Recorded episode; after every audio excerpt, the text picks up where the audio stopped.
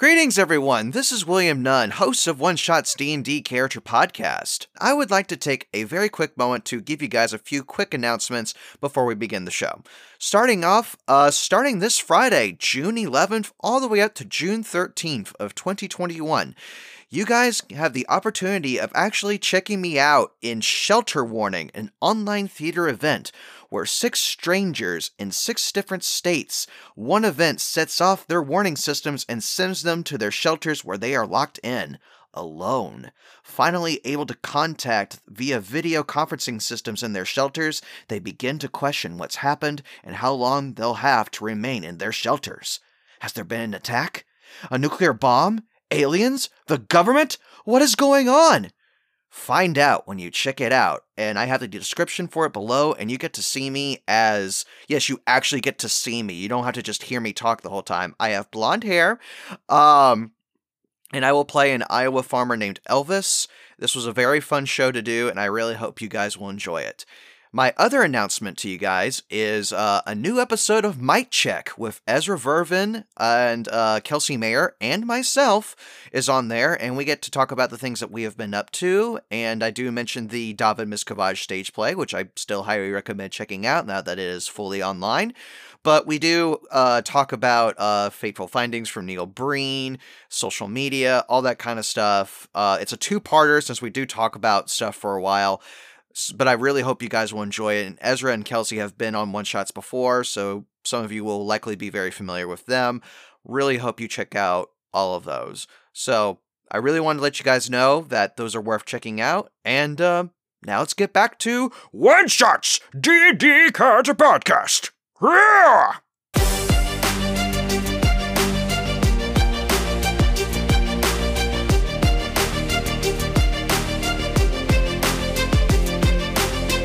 Vast multiverse of discovery and danger, comrades from far and wide will unite for a new call to adventure.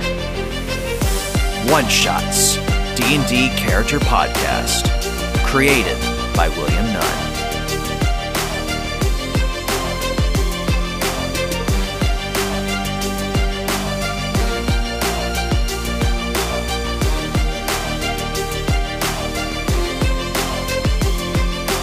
Hello everyone, welcome back to another episode of One-Shot's D and D Character Podcast.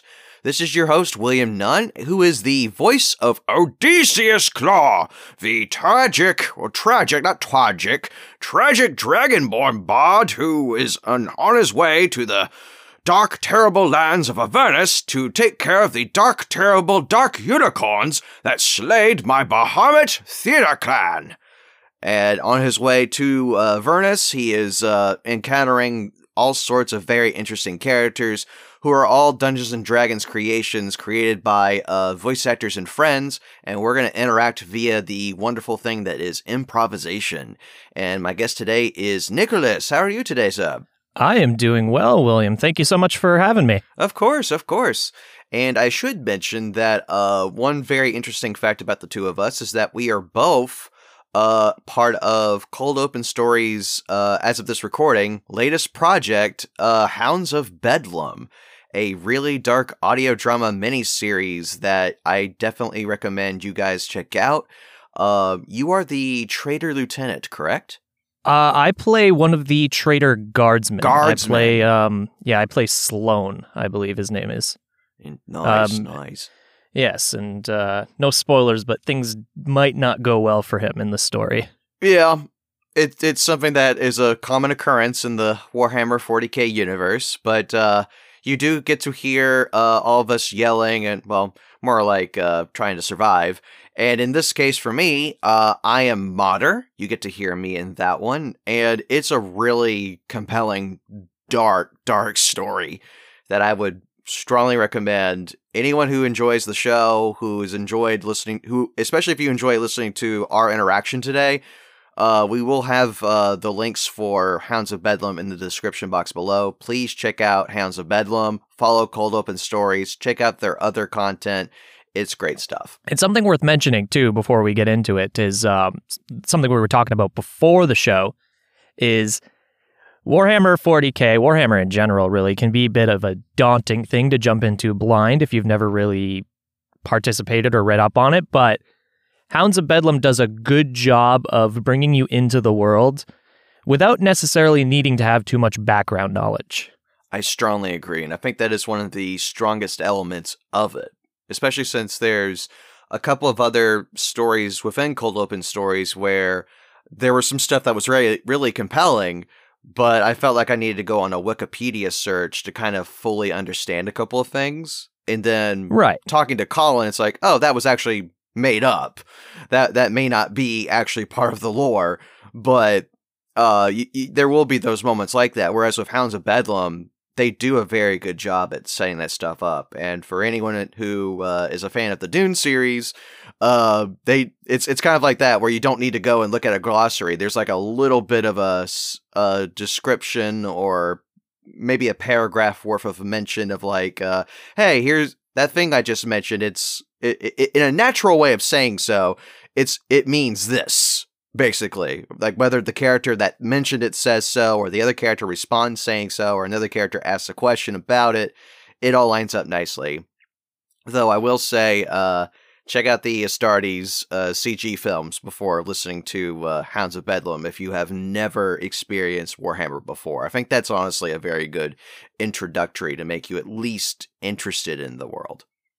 Yes, and I cannot recommend forty K enough. Check mm. out Cold Open Stories. But then dive into forty K and you will not regret it. And I have one last question. Well, actually, I have two questions, but we're going to start with the first question. First question, who is Odysseus Claw going to be interacting with today? He will be interacting with a gnome by the name of Doctor Manfred von Reinstaufen. Ooh. To tell me a little bit about him, please. So he is a rather well-kept, very prim and proper gnome wizard who, against uh, the better recommendations of many of the people he has interacted with, heavily practices the art of necromancy. But he is, by profession, a medical doctor, or at least the closest thing to a medical doctor in the fantasy realms. And a little bit about him, he has a rather pretty standard upbringing, I would say. Two parents that loved him very much, but wanted him to pursue very much different paths. Mainly wanted him to go into the fields of faith and possibly pursue to become a cleric. But he wanted to attain magic by his own means, attain power by his own means. He is probably the closest thing to an atheist in the fantasy realms, where he does not want the help of the gods, he does not want to revere them, he wants to achieve his means by his own merit. And so, he decided to become a wizard, decided to go to school and pursue his arts. He eventually met someone, settled down, and decided to teach at said school. Mm. But one thing led to another, and the things he started dabbling in, trying to understand and gain control over the powers of life and death, ended up getting him kicked out, removed from his position at the school, and also put a heavy, heavy burden upon his relationship with his wife and his son. And so that all kind of went down the drain for him. Aww. And now he's a bit of a wanderer. He's still obsessed with mastering the powers of life and death, but he goes from town to town, providing assistance where he can, performing small surgeries, making concoctions to help with normal illnesses, and also being the kind of go-to individual when a problem needs taken care of. Say there's some murdering bandits wandering around in the woods, or there is someone who is heavily, heavily abusing and mistreating their loved ones. As long as no questions are asked as to what happens with the body, the good doctor will take care of the problem. But only if he deems that the person who is committing the problem is wicked in nature, mm. as he needs bodies for his experiments. Gotcha, gotcha. So Now that leads me to a third question for you, because with all of that knowledge, all of that uh, lore that I've just now learned about your character, um, where would you think would be a good spot for Odysseus to meet him? Well, Odysseus is currently traveling to seek vengeance, correct? That is correct. And he is trying to make it to the land of, what is it, uh, Avernus, you said? Uh, Av- Avernus. The, Avernus, okay. One of the... One of the uh, Probably the first circle of hell, basically. Okay. Well, depending on where he would go, there are one hundred and one places that he could bump into the good doctor. It could either be heading through a small, no-name town where the people both revere and slightly fear the new medical practitioner that has set up shop temporarily, or, depending on where exactly he is in the realm, the doctor could possibly be found in abandoned arcane towers, one such tower where he was tracking down the exploits of a particular lich, which did not necessarily work out for him. And uh, he accidentally ended up with a particularly cursed staff, which has benefits, but also, as cursed items do, there is a caveat to it. Mm. So... whether he'd be traveling through a town or stumbled upon a an arcane tower worth investigating, I'd say he could find the doctor in either of those locations. So I not sure if the medical exploits, or if there is, if it's time for another medical trilogy, but if he's seeking if he's seeking additional medical attention, or I maybe think, it's happenstance. I think with Odysseus in this case, um, he would be very interested in um, the tower. So we're going to say uh, Odysseus has heard rumblings about a particular tower that's on his way to Avernus. And he sees it in the distance, and he makes his way over there. And he's only heard one particular fact as he's traveled that is usually the same information every single time. There's other details about it, but there's always one constant thing. And that is necroman- necromancer. So, Odysseus has had run-ins with necromancers in the past, but he's now actually willing to uh, see one for a different circumstance now that he is starting to feel like he is inching just a little bit closer to where Avernus is. Even though he still has a long way to go, it's pretty far south for, for those who have been listening so far. Mm-hmm. um, so he goes inside, he opens up the gates... even though I guess the gates wouldn't be really locked, uh, they would probably just be fine for him to open. He opens them up, he walks inside, it's uh, it's got some candles, it's nighttime out, and um, he uh, calls out and just says, "Hello? Anybody here? Hello?" And for a brief moment you hear nothing, but you do hear... what sounds like in the distance footsteps, shambling, maybe, before you are greeted by the image of a skeleton marching out of the darkness. Ah! And the skeleton locks eyes with you, and it begins to make its way towards you, but then stops. Uh, can I help you? And the skeleton just stares at you, before the head of a small... a smallish person pokes their head out of a window and just kind of eyes you curiously. It's a seems like a very well-kept individual, slicked back blondish brown hair, a bit of a pair of a bifocals hanging from the nose, and very dark brown eyes, and he just seems to study you.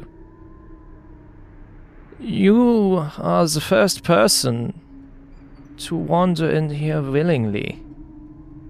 Uh, yeah, I, um, I heard about this tower, and it seemed rather interesting, and I was hoping to, uh, meet a necromancer in here.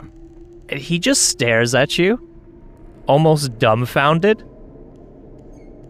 "You wished to meet a necromancer? How, how did you even..." And he just kind of walks away from the window. And then he makes his way out, dismissing the skeleton, and you see this small gnome wearing a elegant red robe as the skeleton kind of makes its way back into the keep. You... Who are you? Well, um, my name is Odysseus Claw, and, uh, I'm a dragonborn bard. I'm currently traveling to Avernus, and, well, I've had a lot on my mind during my travels, and I've met a lot of very interesting characters during my travels, and I feel that there's something that needs to be done, and I feel like a necromancer could help me. And I asked around, and I was told about your tower, and now I am here, asking for your help. There are very few people who would willingly go to a necromancer of all people for help. So either you are extremely foolish, or you are in desperate aid, or perhaps both. Which is it? Ah... Uh...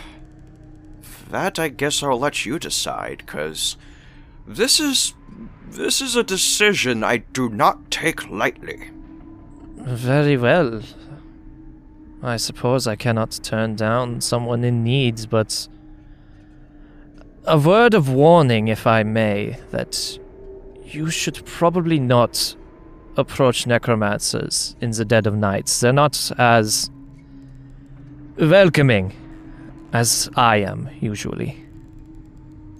That's good to know, though I I really don't plan on meeting others out of the sake of I have to's uh, very often. Um, but if it means uh, if I end up needing one again in the future, then that's at least good knowledge to know.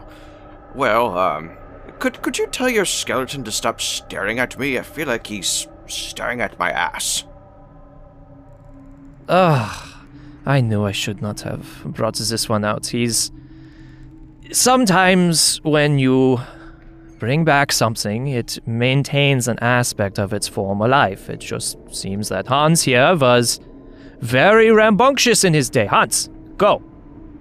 And the skeleton stares at you longingly for a little bit before trotting off, almost disappointingly.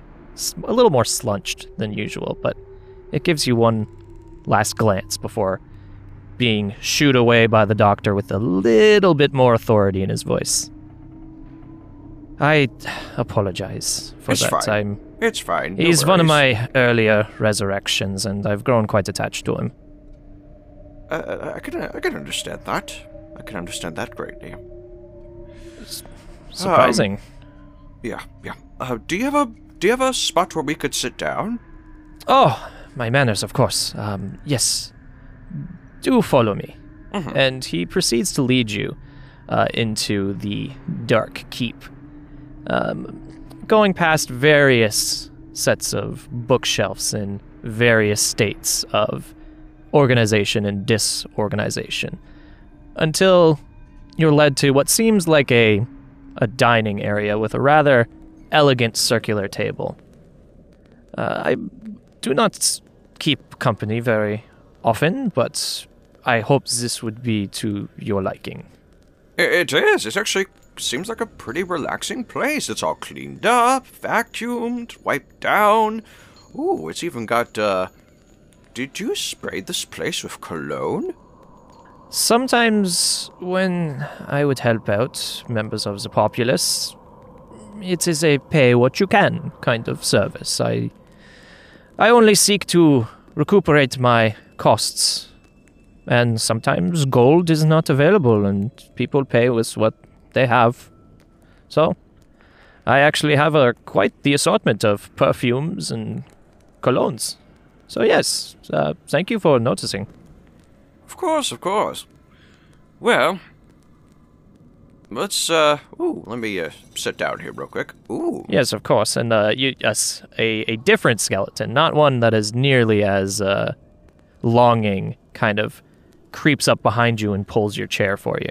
Oh, thank you! You're very kind. Yes, um, he has no choice, but uh, could I offer you something to drink? I'm sure there's something here that's not a, a, a chemical base. No, no, thank you. I, I've already got my canteen on me. It's been uh, ah, yes. helping me a lot on my journey. So, your issue, is it, is it one of the body, one of the mind, perhaps? I am a doctor. Or is it one of a more arcane nature? Well, I'll just, I'll just, I'll just go right out and say it. I, I need to see if there's a way for me to look at Avernus without going there. Hmm. So you wish to gaze into the nine hells? Yes, that, that one that one hell in particular. Um, I'm trying to find dark unicorns that destroyed my Bahamut theater clan. They were slain by them with their horns, the very sharp, terrible horns. And um, I have this aching nightmare that goes through my head every now and then, where I fear that Sweet Jessica, Richard the Second, Richard two point five, Richard the Third, and Morpheus are somehow trapped in Avernus, with souls being tortured by the dark unicorns because they all decided to have a, a really crazy cocaine binge the night before. I'd like to know whether or not their souls are there, or if their souls are in the heavens with our Lord Bahamut. I... Religion is not my expertise. I do not necessarily know where the souls go when the body no longer has use for them. The bodies are my expertise. But to gaze into another plane, that will require a heavy degree of magic, especially if you're searching for particular individuals. Yes, yes. And he kind of ponders for a brief moment, and he he gets up and he starts taking down various books written in different languages and starts sifting through them rapidly. Now, normally this would be a lot easier if I knew who exactly I was looking for. If, uh, if I knew the people myself, that might be a bit easier. What you're asking is, it, uh, I don't think it's even been done before to, to, to scope through an entire circle of hell to look for this, the spirits of, of individuals. It's, it's not impossible, but it is difficult. I had a feeling it would be difficult, which is why I am willing to offer you a very good sum of gold pieces. I have uh, a decent amount I've collected through singing the dragon operas with others and uh, for others, while also being able to do other little bits of labor and such. I mean, I even got to do a little bit of burlesque dancing. I've never done that before, and I got some good coin out of it. Though, I do think that, um, you would probably not be, uh, needing to see that. See, see me do that, that is. Um, but I also try to make sure that, um, I, I keep myself stable. And I've already got plenty of food. I still have plenty of chocolate from my last adventure. So, I... I, if I need to offer you just a little bit extra than what I have in mind, then that is okay. As for gold, I will not require much, just enough to cover my expenses in order to procure certain means. How much gold would you need? For something like this, in order to acquire the correct materials, I have most of what I need. Uh, what's essentially we'd be doing is I would be modifying or experimenting with what you would consider a standard uh, scrying spell. Um, if you're unfamiliar with a scrying spell, you you usually you're looking for someone you know, and then you can essentially spy on them as if you were in the room with them. Uh, doing it through other planes can make it quite difficult. It's not always going to work. So I'm going to have to take extra precautions in order to make sure that we have the slimmest chances of failure possible. But there is going to be a price to pay, as there is a high degree of risk associated with such a ritual, so to speak. And what price would that be? I assume that being a bard, you, while magically inclined, you do not have the necessary skill set in order to perform this type of ritual yourself. And in order to make this work, since it's the people that you are looking for, I happen to have a certain illness that both makes this easier and harder. Mm-hmm. And he kind of uh, gestures to a a small black scepter that is kind of ornately placed on a weapon holder. You see that? Oh, that looks awesome. Uh, that is what I thought too. And when you want something, generally you're willing to do anything for it, and I wanted this more than anything. And while it allowed me to pursue my goals and studies to acquire more knowledge, more power, as such as a stereotype with us necromantic practitioners, it's also, I don't even, there's no, there's no other way to say it. I'm dead, technically. Are you wanting me to impale you? I, no, no, no, no, no. No, I, it's hard to explain. You do not need to kill me.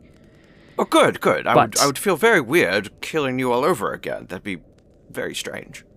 Yes, it's it's very strange. I, I believe that I can die still. I, my body can cease to continue living in a way, but I, I don't eat. I don't sleep.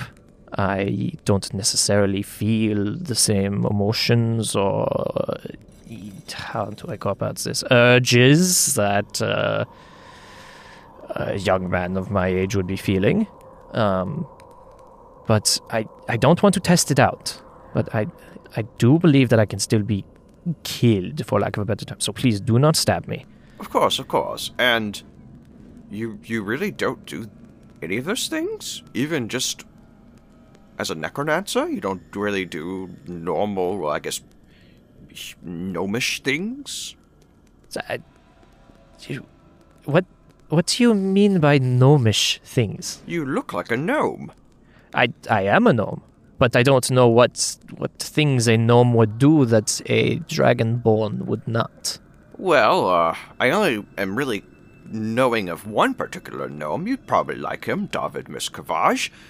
And uh, he usually likes to uh, steal stuff if necessary, create plays that fall apart like a sack of cards, and uh, try to see if he can actually one day be able to pay off the debts of the city of Ralye before Cthulhu one day awakens, which, holy dear lord, I hope that doesn't happen again.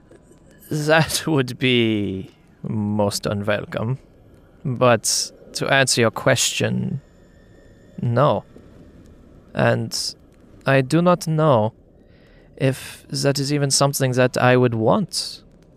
Or perhaps my affliction has caused me to no longer want it. A case of the chicken or the egg, I suppose. But nonetheless. Which did come first? Do you know? You know, it is not something that I have considered. One would argue that the egg must come first because the chicken comes before the egg, but at that point, what would, who would have laid the egg? A chicken, obviously, but a chicken comes from an egg. It's a conundrum that I don't believe science has been able to explain yet. Uh, one could just simply point it to the gods. You know, the gods have done everything, you know, yada, yada, yada, yada. But who, I, we, I do not, that's not important. What, could what we ask it? Bahamut if maybe we could figure out the riddle of who came first, the chicken or the egg? You could... Do you have the means to contact the dragon god? No. I, then I do not think we could ask him. I believe he probably has other things, holy things that he wishes to take care of. Uh, I do apologize if that is disappointing, but... I wish you could I have do not done a holy hmm. deed by making sure my clan wasn't murdered by a bunch of dark unicorns! I'm sorry. And that I'm sorry. is exactly no, no, no. I completely understand. I, I've never trusted the gods. Really, they treat mortals like playthings, like we are simply pawns in some larger game of chess that they're playing against each other.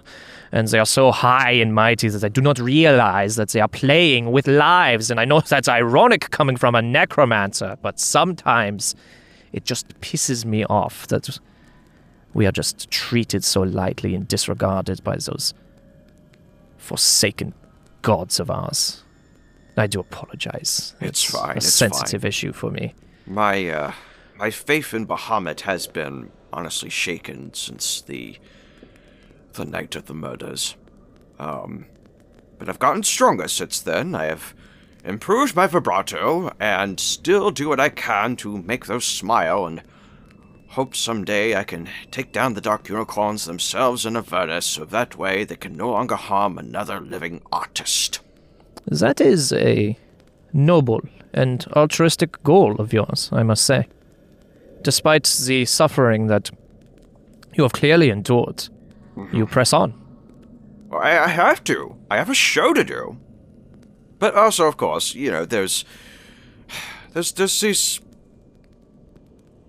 Wait, there's something else that I'm now remembering from my nightmares. Really? Do go on. There was a voice that I could hear in these nightmares. It would say, sporadically, he doesn't know. He doesn't know. He doesn't know. And I have Who no idea know? what it is. It has. It sounds something. It sounds familiar, but I I'm, I can't place it. The dreams are an interesting realm to exist in. They are neither of this reality or another, and they're often malevolent. But they can often bring great joy. They can conceal hidden meanings or boldly display loud and brazen truths. And in such a state, the mind and the spirit is very vulnerable. Tough to say what exactly it might be. Could simply be something deep down that you already know trying to reveal itself, or something you don't know, lurking in the abyss, trying to reach out to you. For what purpose, I do not know. But that is an alarming experience, especially if it is a consistent nightmare. What frightens me the most is that I feel like it's the first option. The first option? The, what the exactly do you mean? Where maybe there is something I know, and I just haven't put the pieces together. But if I had that one puzzle piece, but I can't, I can't deal with that. I have to, I have to stop the unicorns, despite the fact that they clearly do not want me to come to Avernus for some reason or another. But if I knew that the Bahamut Theater clan was not in Avernus, burning in those fires, being tortured by the unicorns themselves, and were instead up in the sky with Bahamut, then I would feel more comfortable continuing my journey. Can we please at least get some sort of closure on this, so that way I could sleep at night? Hmm, sleep. I remember sleep. I, I know you remember sleep. Could you please help me? Are you prepared to give that which cannot be given back? I only ask this because if you wish to see this, there are a few steps, and when you have a, an, an undead shell such as myself, it's very difficult for the soul to exist in such a mortal shell. Imagine, imagine you had a jar full of liquid, and it was filled to the top, and every day you magically made the jar smaller. Such a liquid would continue to compress until the point where it breaks. That is kind of what is happening with my soul. My shell is no longer able to contain it as easily, nor is it as easy to keep it healthy. And unfortunately for us, I need to be the conduit for this spell. And okay. to be a conduit to peer into the hells, it takes a toll on the soul. Okay. So I need something from you. Something worthwhile. Odysseus. Something more important than gold.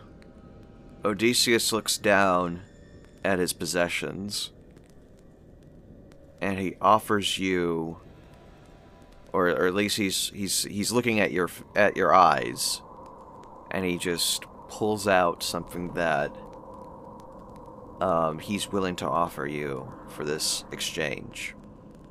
And it's his very old, very well polished, constantly enjoyed, beloved lute.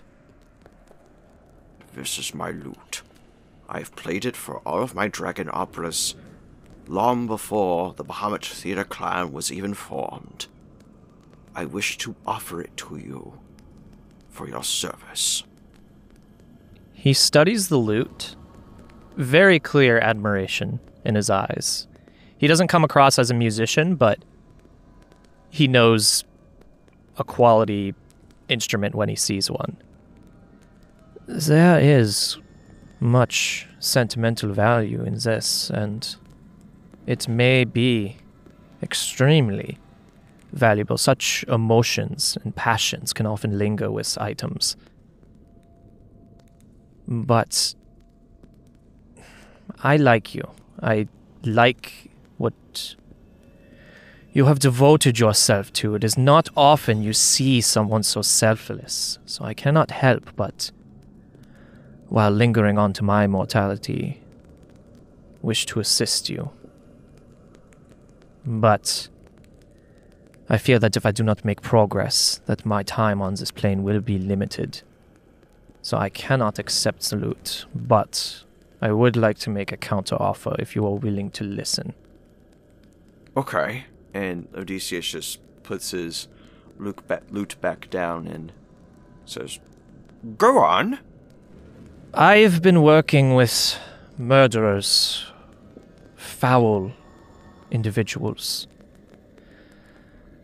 conquerors, small-time warlords, people that I deem to not deserve to continue to walk on this plane after all the terror and pain they've caused. All the skeletons around you, all my servants, are mm-hmm. wicked people, but they are only mundane individuals. They are not. There is no potency in their bodies. There is no power. I could tell from the moment I looked upon you that you were a powerful individual. Really? And yes, it is not difficult to observe the arcane energy that radiates from you. You channel it through song, yes? Of course, of course. I channel it through song, and it's a whole delightful thing. Do you want me to teach your skeletons how to sing? Perhaps... no. They do not have lungs. They do not have throats. They cannot make vocalizations in the same way that oh, you can. Oh, well, but they could do percussion! They could do, uh... They could play uh, the lute themselves if they wanted to strum along with their bones, if their bones aren't too frail. He gives you a light smile, almost sympathetic. And then it kind of just quickly fades, and he just looks at you deeply. What do you plan on doing once you depart from this world, my friend? Are you talking about when I depart from... here to go to Avernus, or when I die, die?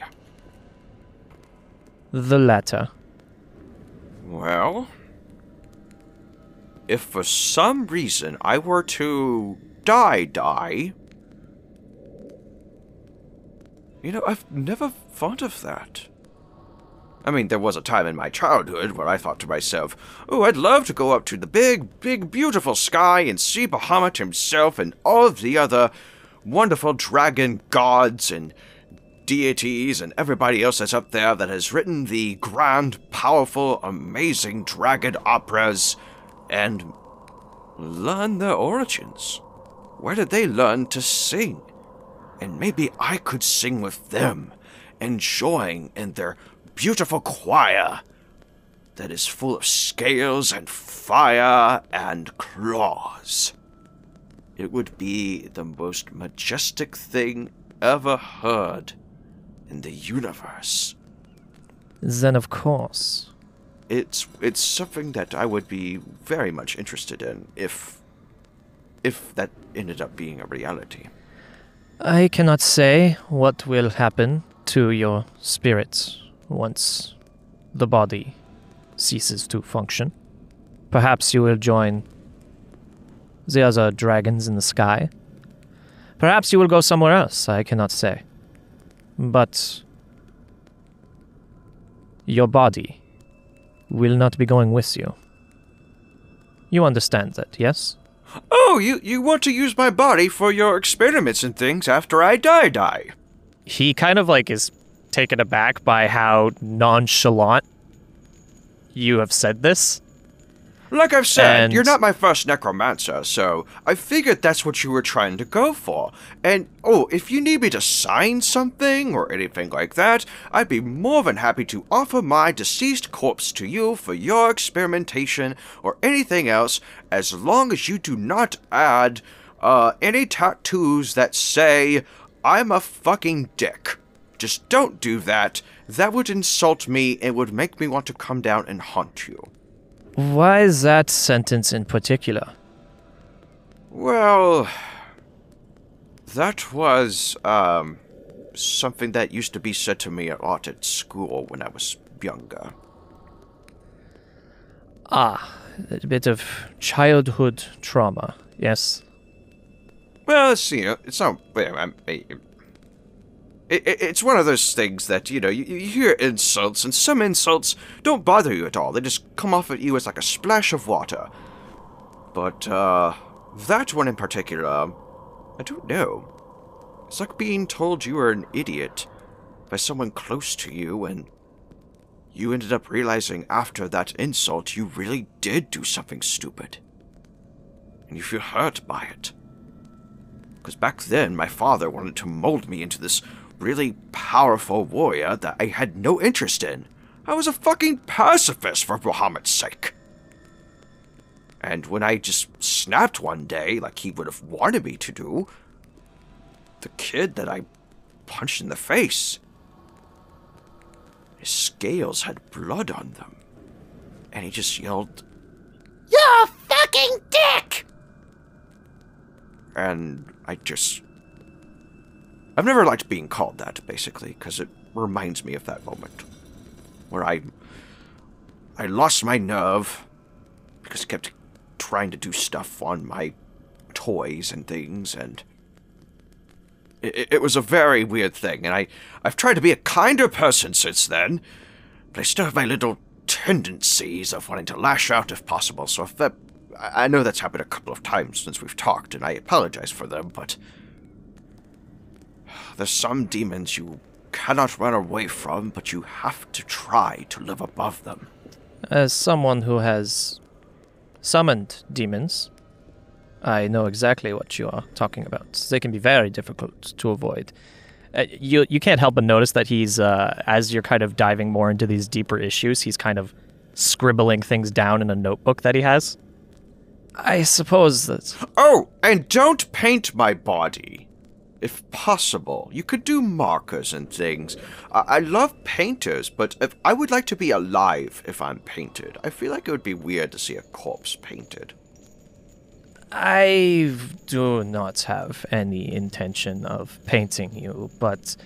Oh, good! I, no, nor will I tattoo that particular word upon you, if words. I can honor that Those wish. Particular words, words. words. Yes. I will not... I will not write, "You're a fucking dick," on you, in any way. Could you say moose and squirrel? Moose? Squirrel? Moose and squirrel. Moose and squirrel. Yay, he said it! Okay, um... Um Do you have any, uh, anything I can sign so that way we can, uh, we can get this started so that way I can see if they are in Avernus by any chance? He he just seems bewildered just by so many of your mannerisms. And he just vehemently starts, like, just scribbling things down in his notebook before slamming it shut. Uh, of course, of course. So, I must warn you that this process can be traumatic, as what I'm going to have to do, if this even works, I, I must put a stern warning that this kind of experimental magic could possibly not work. But if it does, a, f a few things will happen. Uh-huh. One, I will be essentially removing a shard of my soul, or what's left of it. And it will be temporarily affixed to your person in the form of a tattoo that will not say the words you do not want them to say. Oh, goody! Yes, it will be a very small mark. You will not notice it. It will be occasionally painful, most likely, in a spiritual way. That is probably the closest way I can describe it. You will not feel physical pain, but... you will feel a deep, minor form of agony occasionally. Okay, I'm. Um, I I've I had my share of spicy food, so I I guess I could probably manage it. Good, good. And beyond that, this portion, this shard of my soul, will not only ideally allow you to peer into this world, into the other world, I should say. But it will also stick with you until your spirit ceases to need your body. And when that happens, your soul will depart your body, but the remaining amount of my essence should manage to assume control and bring you back to me. So, so ho hold on, let me make sure I got this right. So, when I go to Avernus to, to just look, it will, I will come back to you, but when I die, die, my soul will go up, but your, my body will come to you? It will attempt to, wherever it is. Ideally, I will be able to find it if it does not happen to be in this realm, but we will cross that bridge when we get there. Oh, okay, well, I could, I could always let David know, and uh, probably... Uh, Lady Rhea Mantlehorn, uh, see if she would be able to also help with that. I, I can do a whole thing of making sure they are aware. Maybe let Stella and Maurice and, uh, oh, and Epiphany too. Maybe Epiphany would be one hundred percent down with this. Ooh, that would actually be quite nice. Uh, but yes, yes, yes. Um, I think they would be very joyful of doing that, especially if we somehow separate in our later years and we want to do like a nice funeral. Oh, they could do a funeral. You could be like the uh, the usher, give it the whole eulogy. We have gathered here. No, no, no. They have gathered here today. No, that's not a good impression of you. L let me stop rambling and let me hear what what else you have to say. Of course. Whatever arrangements you have to make, uh, I will assure that I claim what is mine. No harm will come to your loved ones, I can assure you. Um, I do not make a habit of going around and hurting those who do not deserve it. Oh, they wouldn't. Nonetheless, let you. Probably not. If uh, if they are as capable as you are, I assume that I would have my work cut out for me. But I mean them no harm in any way. Uh, I only want what we agreed upon. Also, this, to gaze as a non-magic user, well, non-wizard, I should say, yeah. Not a non-magic user. Yeah, I've got some magic in me, but not not not wizard-esque. Not that epic you shall not pass. Yes, yes, of course. I have read that story as well. Anyway, when when blending souls, a lot of things can happen, but according to my notes, no physical harm will come to you, but in order to gaze into Avernus, you will have to pass a test. Ooh, what kind of test? You will have to... And demons are notorious for their tricks, but I'm sure something will try to stop you. Mm-hmm. And odds are, based on my experience in dealing with them, you will most likely have to come face to face with the thing you fear most in life. Could be spiders, could be demons themselves, or it could be failure, being alone, loss, the dark, the light, anything, really. Mm-hmm. And if you can face it, then you will see the door you're looking for. Or we'll both die. I'm not sure. I've never done this before. Well, you, you, you didn't tell me that! That your life would uh, be there, the balance? There is, of course, a high degree of risk when doing experimental magic. I, trust me, I know what I'm doing, but I would feel very bad if I didn't warn you that there's a possible chance that we could screw this up royally, and who knows? Maybe it will be fine and nothing bad will happen, but you know, these things happen, you know. Okay.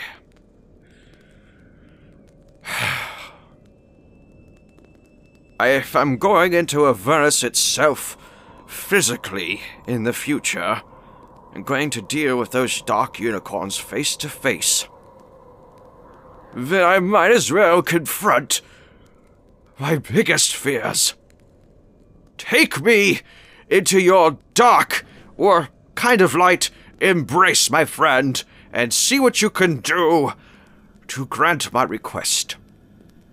Of course, and you are sure you want to do this?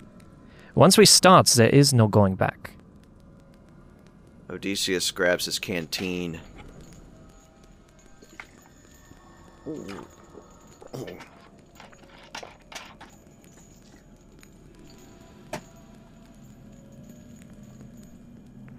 Let's do it. Very well. Follow me.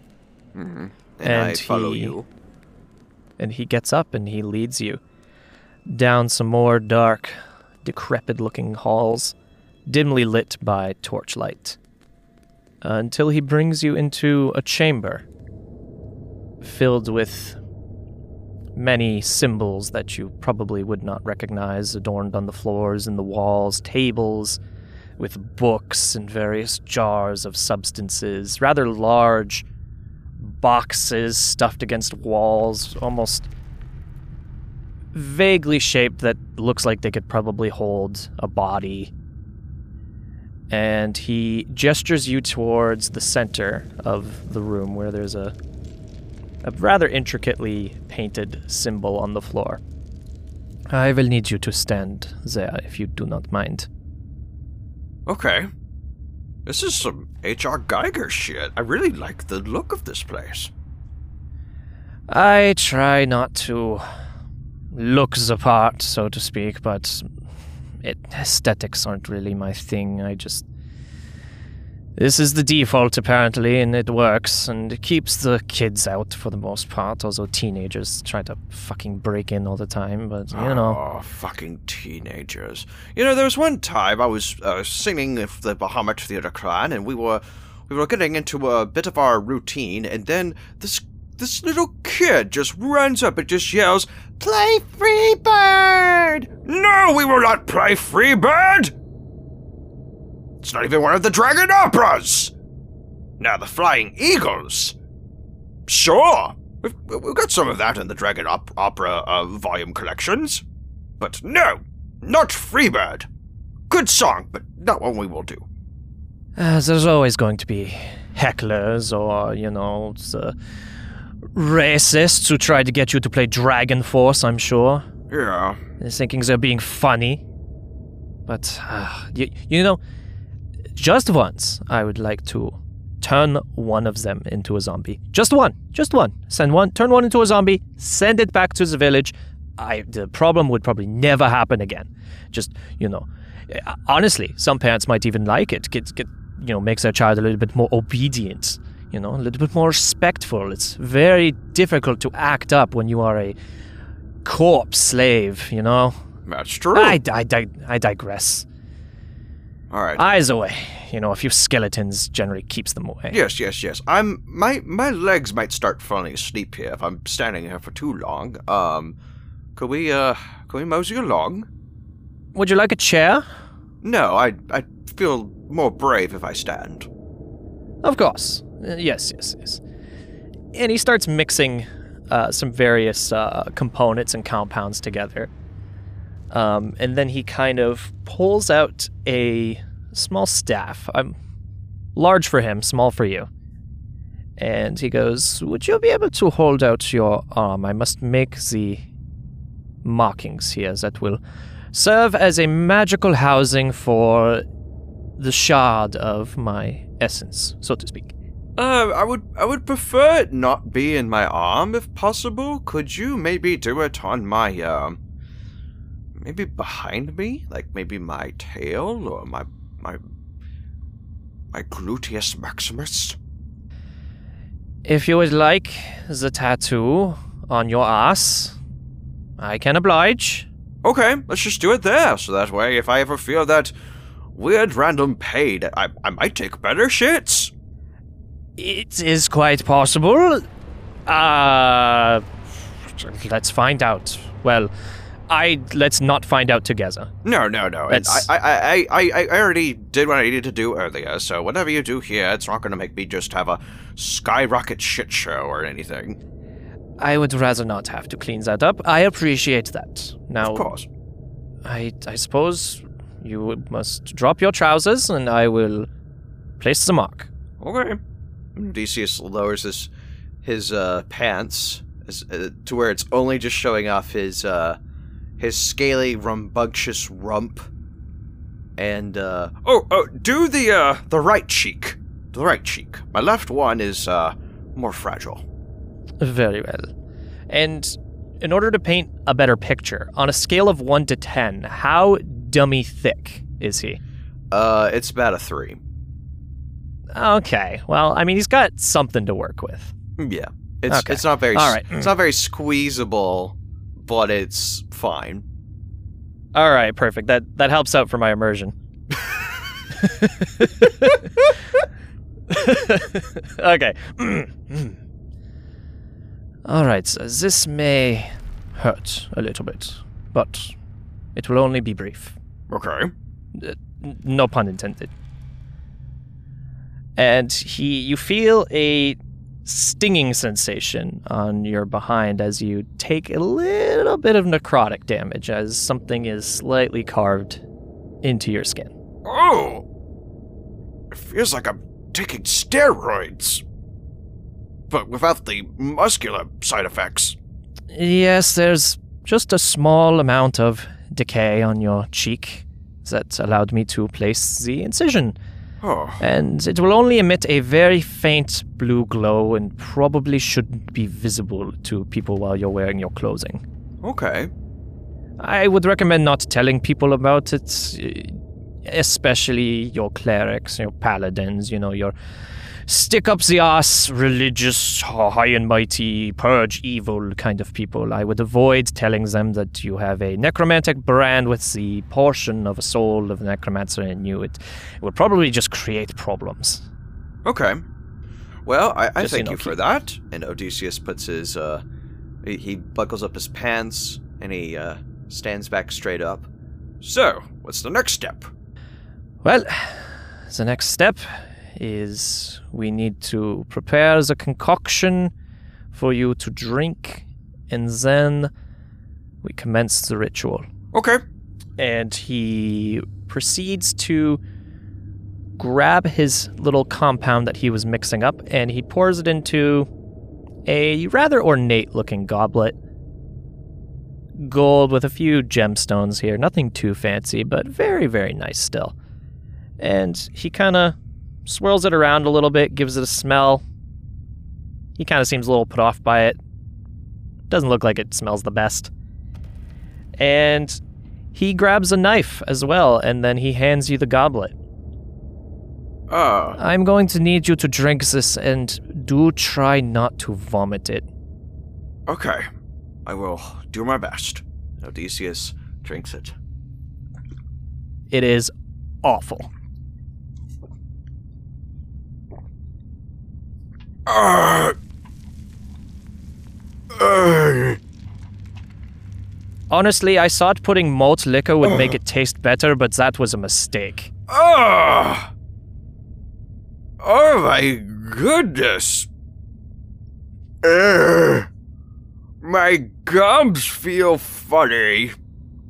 Or is it just that, my that, brain trying to tell my gums, hey, forget what you just tasted as best as you fucking can. Ugh. If you suffer any trauma, we can, you know, we can discuss it in, in further, in further appointments, but please hold on to it or this will not work. Okay, okay, I, I think I can. I think I can. I think I can. I think I can. Yes, yes, of course, of course. He kind of mentions almost like just casually dismissing what you're saying, and he takes the blade and he makes a rather deep incision into his hand as he starts to chant. Uh, in well, if you can understand Gnomish, then he's chanting in Gnomish. Otherwise, it's a language that you cannot understand. And as the words start to leave his mouth and become almost rhythmic, the blood that's leaking from his hand starts to rise and coalesce in the air and starts forming very intricate shapes. Holy as shit! As he's almost weaving it. Please do not speak. I am concentrating. Okay, okay, I'll, I'll stop speaking. Yes, of course. Sorry. And it sounds like he's struggling very hard. And he closes his eyes for a brief moment, and then the blood freezes. And then when he open his, opens his eyes again, they are pitch black. Huh. And then the and then in a sudden just snap, the blood almost condenses into like what seems like almost a blood blade and pierces your chest. Ah! Not piercing through your chest per se, but almost entering you. Uh, uh, uh, Do not resist. Let uh, it happen. Uh, uh, and,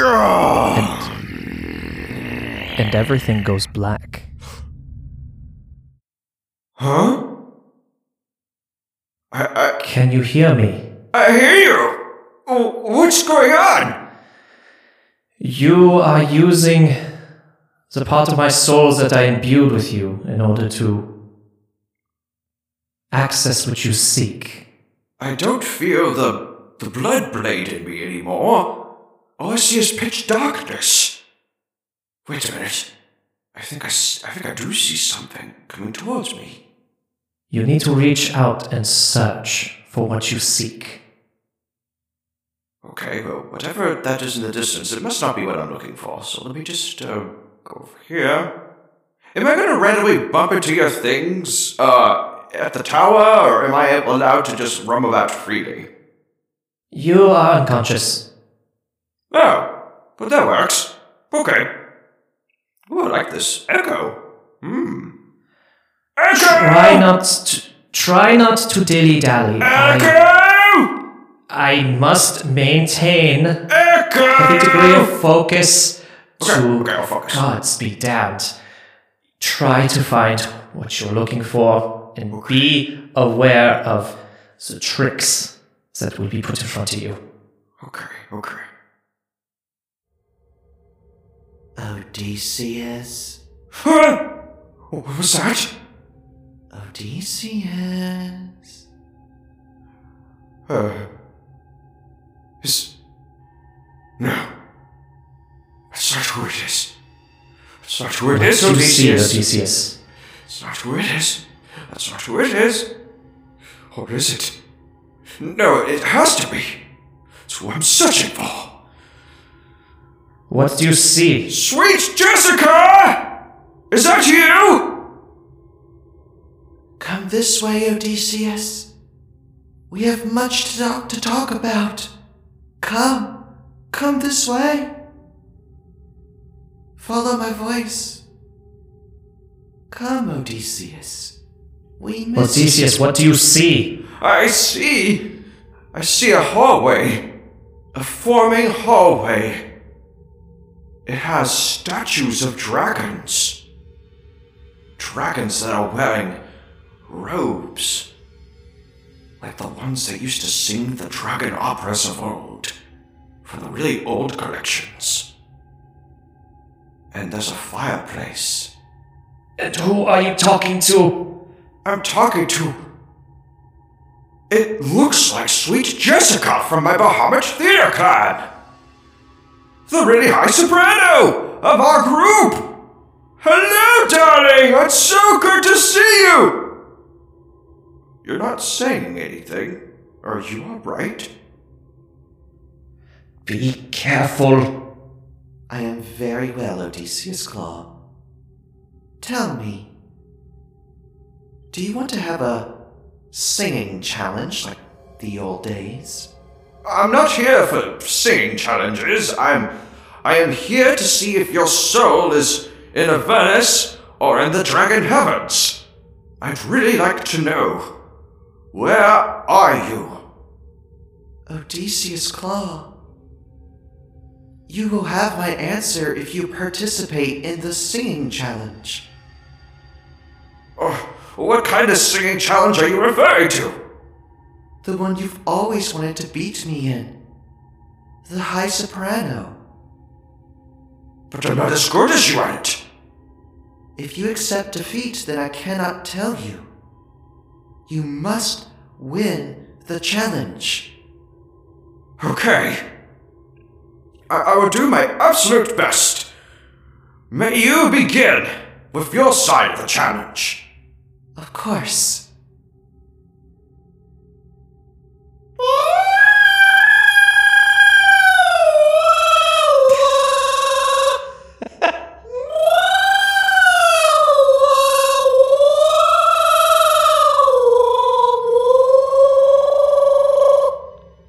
What the hell am I hearing? That is a high soprano pitch that is so high that it has a weird vibrato echoing factor to it that is a talent that very few can replicate. At least within the Dragonborns that's studied under Master Matha Hukaba. Sure, just Keep going! I'm going! I'm still walking forward! Sweet Jessica, I have a high soprano challenge for you! And this is one that I was hoping I would share with you if you weren't slaughtered by the Dark Unicorns! And maybe, maybe you will actually be impressed with me for once! And the loot that he was willing to offer you earlier magically pops up into his hands. And he starts strumming away. Faster than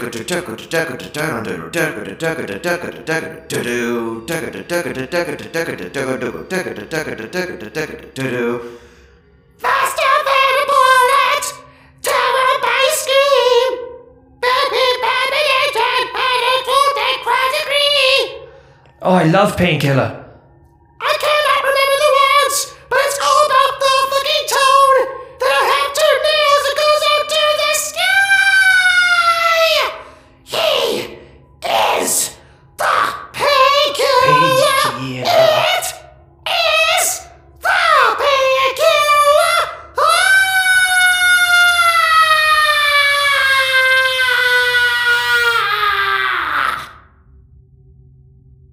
And Sweet Jessica just has tears running down her face. Odysseus Claw, you are far more incredible at what you do than I ever anticipated. And then her form changes.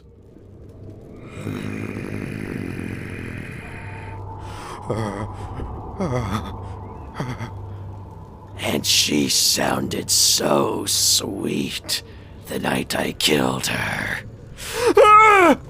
What of you? Yes, Odysseus Claw. You should not be peering through this. The treaty with the demons will be undone if you peer further.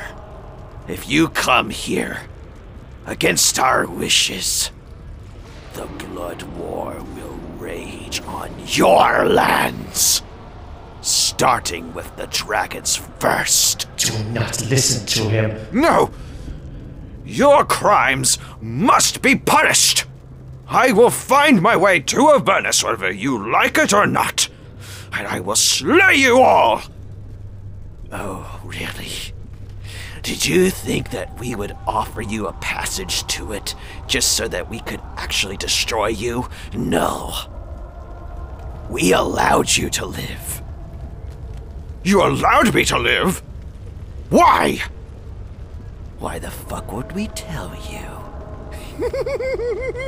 Do not entertain it, Odysseus. It means to deceive you. What is the fate of my Bahamut theater clan? They are not full dragons, Odysseus Claw. They are like you. Half a dragon. Their souls will not go into the lands of the dragon heavens. They only have one place to go. Here.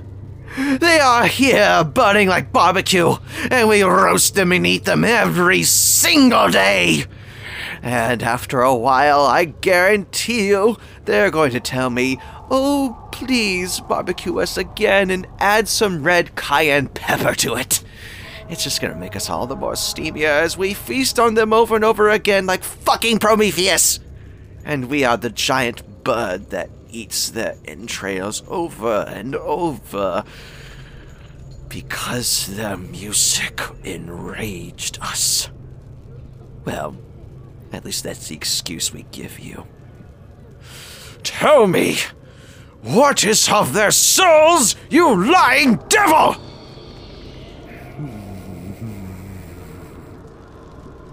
And then the chain, the form changes once more into Odysseus's mother.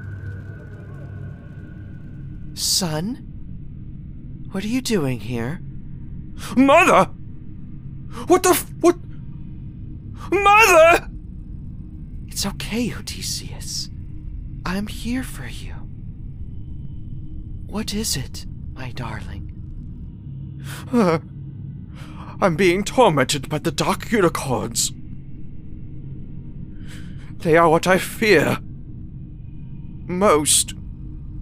That's not who you fear most, darling. It's not? No.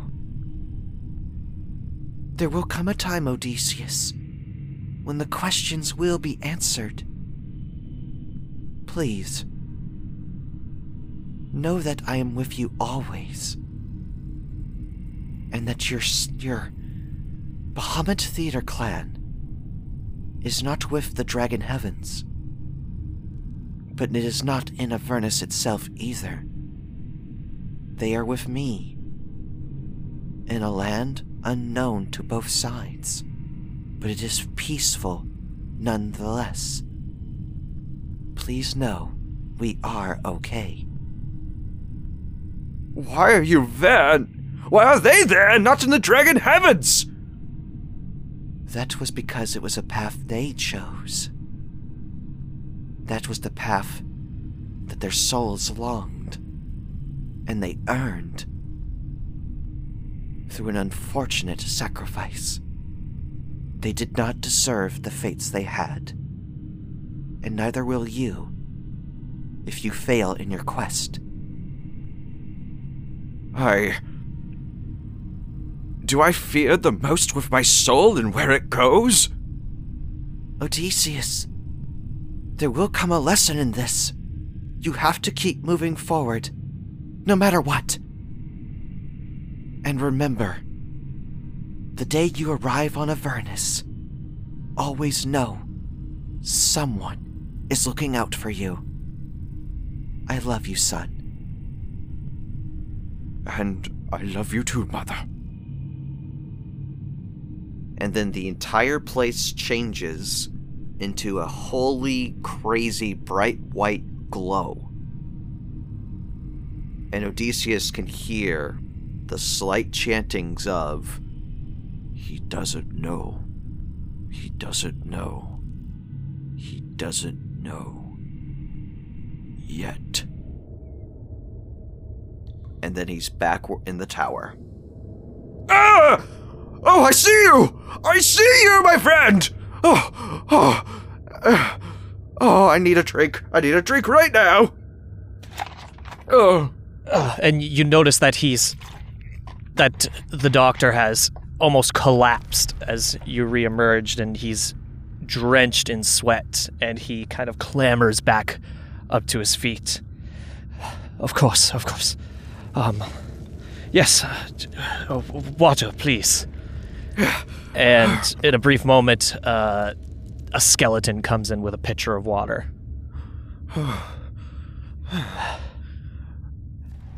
Did you see all that? I heard brief moments, almost like murmurs, if you were to uh, press your ear against a door and hear what is the conversation on the other side. I could hear you mostly in other instances. I was with you I... there in a sense. Part of me was. The connection was difficult to maintain. I was a conduit for you to see whatever it is you saw. I saw sweet Jessica. And then she turned into a dark unicorn. The one that slayed her. I didn't get a name, but I knew it was... And then I saw my mother. A Tyrannosaurus Rex who is crimson in her scales.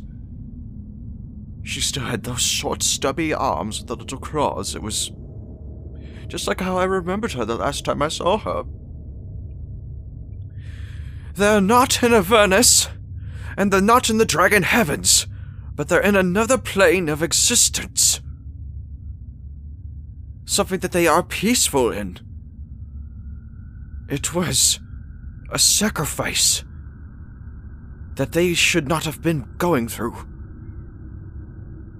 And because of that, their souls were given to a place that keeps them in a a good spot to be in, but the Dark Unicorn told me that I was not allowed to die that night.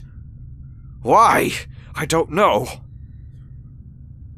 But they still the warned me not to come. The Dark Unicorns are... What? Uh, they are deceptive. They are deceptive creatures, the Dark Unicorns, but... if they did not kill you, they must have had a reason.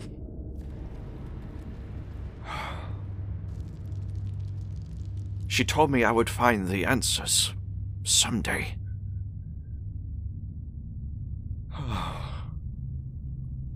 It seems like you fear letting those down that you care about. Yes. You are bound to your mission. Both from honoring them, but from also a selfish point of view. I wish... I believe that everything is done in some form of selfishness. Whether it is you do things for others because it makes you feel good, or anything in between. I... I cannot thank you enough, my friend. I, uh... I feel emotionally heavy right now. And, if you don't mind, I need to walk this off. So... Of course. I am going to grant you the gold I promised you earlier as a token of my thanks. But I'm also going to give you some extra so that you can have all that you need to be able to sustain yourself for food and anything else in the coming months, if need be. I appreciate it, but I have everything I need here, Odysseus. If you wish to pay me in addition to what you have already given, then I ask you only this. Before you die and your body is rendered to me, see to it that your quest is complete, and I will consider the payment made in full. Very well. My friend, have a good night. You know where to find me if you are in need of my services again. Of course, of course. Odysseus uh, walks uh, toward the... Um, he walks toward the doors... And he walks outside, and he, uh, he feels rain is starting to fall on him. But rather than feel like it's a sense of, like, doom and gloom or sadness, he feels like the rain was timed in an opportune moment. And he smiles and thinks to himself, maybe someone's really out there after all. I guess one day I will know the truth, no matter how devastating it is. But there were two words that stood out to me that I don't fully understand and haven't heard before. What is the Blood War?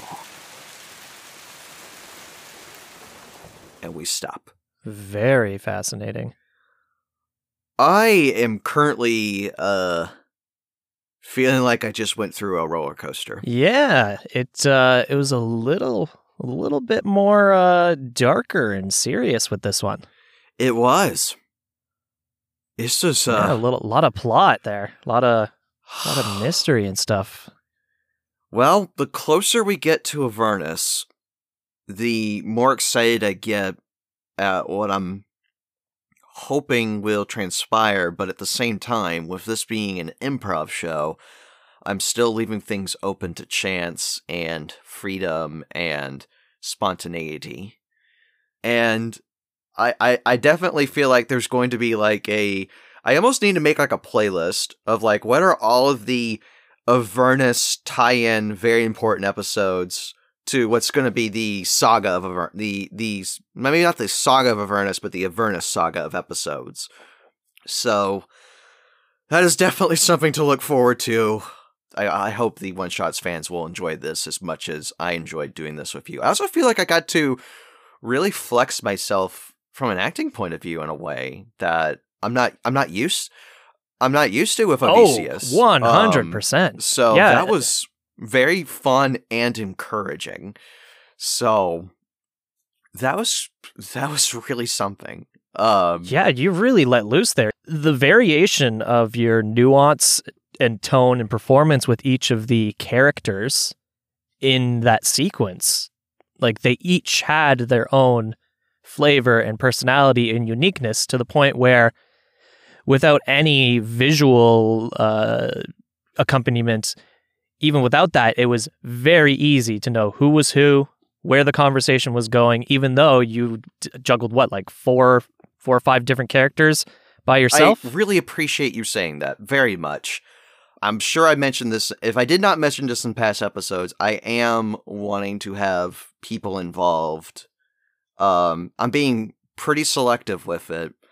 Um, being basically N P Cs of Avernus that Odysseus will interact with during his travels inside there as he tries to find the Dark Unicorns. So I will be figuring that out at that point in time.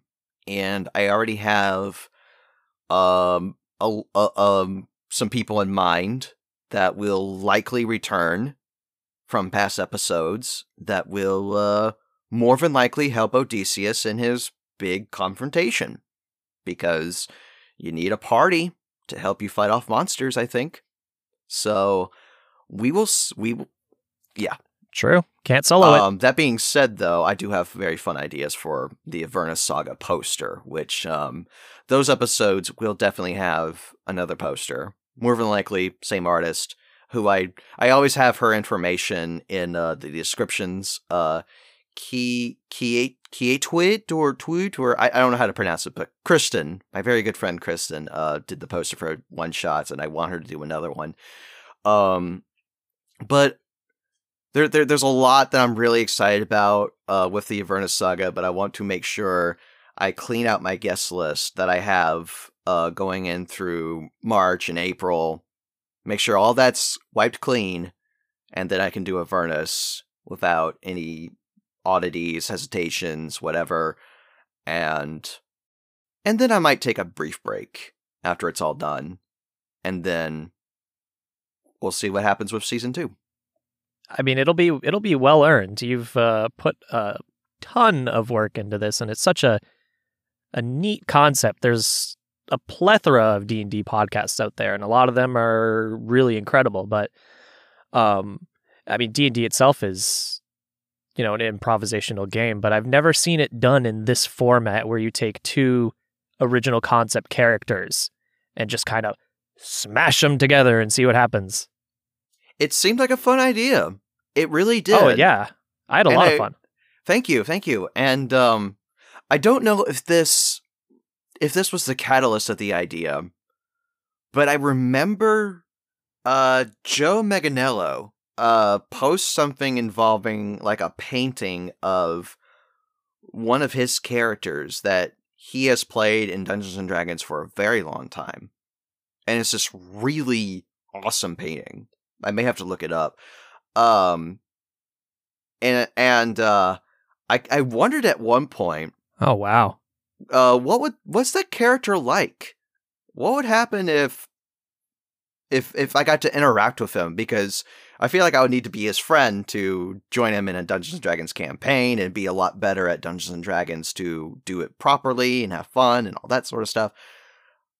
I don't know if that If there was ever a thought in my brain that let, went from, what if Odysseus talked to him? What would that be like? And then it led to, and then it could have led to, maybe if I did that with other people instead, other voice actors and such, that'd be fun. But I get this weird, fe I get, I feel like, because I, I remember having that, thinking about that character that he had played as, because it was like painted, I think, by um, Wizards of the Coast. I think they had literally put that together for him. Um, so just the thought of that may or may not have sparked the show. I don't know. Uh, I don't exactly remember, but I do remember wanting an excuse to be Odysseus Claw as often as possible. And I've played him so frequently that I know him so well that um, I know how he would react to a lot of things. And I figured what he would fear most would be a very interesting question to unravel, because some of it's obvious, but some of it I wanted to see how deep we could go. We went pretty deep. Oh yeah, yeah. I, I always, I always like scratching the the surface uh, and getting beyond those surface level fears, like like heights, you know, sharks, you know.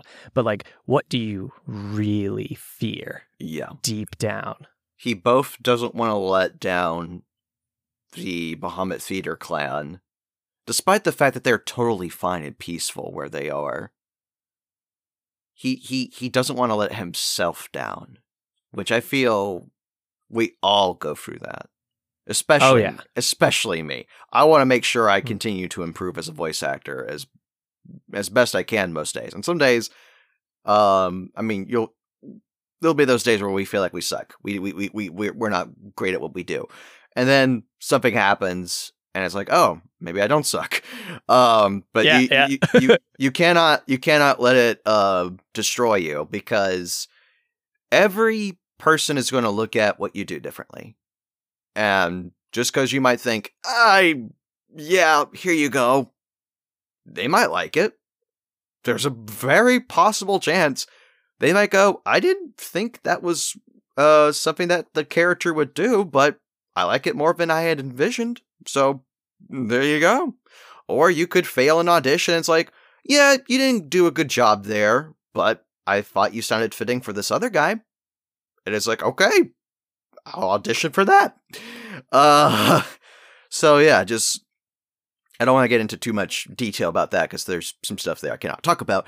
But... Uh, Yeah, it was, uh, I've learned a lot this last year of really learning more about being a voice actor and doing all these things and just being an actor in general. And I do think in a lot of ways, Odysseus has helped me. And I hope that um, for all who have come to the show, it helps flex your muscles too. Oh, yeah. And um, thank you for letting me jump into the shoes of the doctor once again. I haven't touched... Uh... that particular character in a long time, and it was very nice to get back into it. Could you uh, tell me his name one more time? I, I, I had completely forgotten it. Of course, yes. Um, it is Doctor Manfred von Reinstaufen, otherwise known as the Good Doctor. Wunderbar. Or exactly, wunderbar. Yes. Um, so, for those of you who in, who have stuck around listening to this entire very long special episode of OneShot's D and D Podca- D and D Character Podcast. Ugh, that burp was for me, not for you. Uh, but thank you. Thank you so much for sticking around and enjoying the show, and do look forward to what I have in store with the show later on.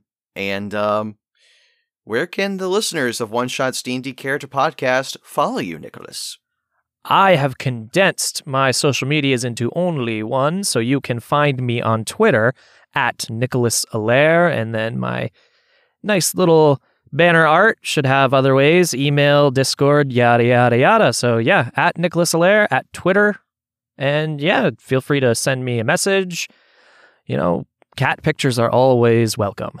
There you go, there you go. And um, you can follow me on Twitter at VoiceThatCooks and on Instagram at TheVoiceThatCooks. And if you want to get the latest updates on OneShot's D and D Character Podcast, technically the best way to do that would probably be to follow my Twitter. Um, but you also get to see a whole lot of really delicious food if you follow my Instagram, which I am looking forward to having some leftover pasta tonight after we are through here. And and once more, I have a reminder. Uh, do please check out uh, Hounds of Bedlam if you want to hear Nicholas and I in a project together once again uh, from Cold Open Stories. It is a five-part miniseries set in the Warhammer forty K universe, and it is really dark, really fucked up, but it is awesome, and I, we, we could not recommend it more. one hundred percent. Check it out. Enjoy it. Check yes. out the rest of Cold Open Stories, too. Colin and the team make great work. They make do. Great productions. They do. And uh, I think that's about it. Uh, I'm going to let... In fact, um, do I want to let uh, the good doctor do the outro this time, if you if you know it by now? I will need a quick reminder. Sure. If Bahamut doesn't give you song, you just sing it anyway. If Bahamut doesn't give you song, you sing it anyway. I like it. Yes. Yes. Yeah. I had to. I was gonna. I was gonna try it, but I. Ah. It's I Rob Halford. It's. It is not easy to do. Oh. Uh, Rob Halford. Oh, uh, trust me. Uh, I. I. Uh, Priest is one of my favorite bands. I know. It's like that. Faster than bullets, terrifying scream. Oh man. We may have to do a a, a, a Judas Priest duet. oh, I've I would love to. Uh, my band would never wanted to cover Painkiller, so oh man, I would be a hundred percent down. Um, and uh, most people kind of describe my band as kind of like a Judas Priest homage kind of thing. Anyway, uh, fun fact: um, I play bass, and uh, hey, I know how to play. Um, oh gosh, what's What's the one with the reggae type bass line? The boom boom, boo doo doo, boo doo doo, doo doo doo, doo doo doo doo, doo doo doo, doo doo doo, doo doo doo, doo. Uh oh man, I'm I'm I'm having a blanking moment on that one. But my my favorite priest song to actually play on bass and even sing technically is Beyond the Realms of Death. Oh yeah. That's that, in my opinion, is like the stairway to heaven of Judas Priest. Like if they did their own oh, yeah. kind of thing a, for that, it, it is a fantastic song. I love playing that on bass, especially with some loops I like to do. Um, maybe one day I'll I'll do a cover video for it. See what happens. Yeah, well, I mean, I'm pretty sure we could uh, we could find a uh, we could probably find an instrumental of Painkiller and. Uh, Do it at do yeah, duet it up. Let's let's uh let's see if we can do that at some point. No no promises, just in case we don't do it, but I would really like to. Yeah, I, I gotta flex the vocal cords again, but I am one hundred percent down. Alrighty then. We'll we'll make it a Rob Halford hangout at that point. Sounds good. Sounds good. Agreed. Thank you once again for sticking around, listening to uh, this extremely long episode. I uh, appreciate y'all's patience and enjoyment. Y'all have a wonderful rest of your week. Wherever you are, stay safe, stay warm, whatever you need to do.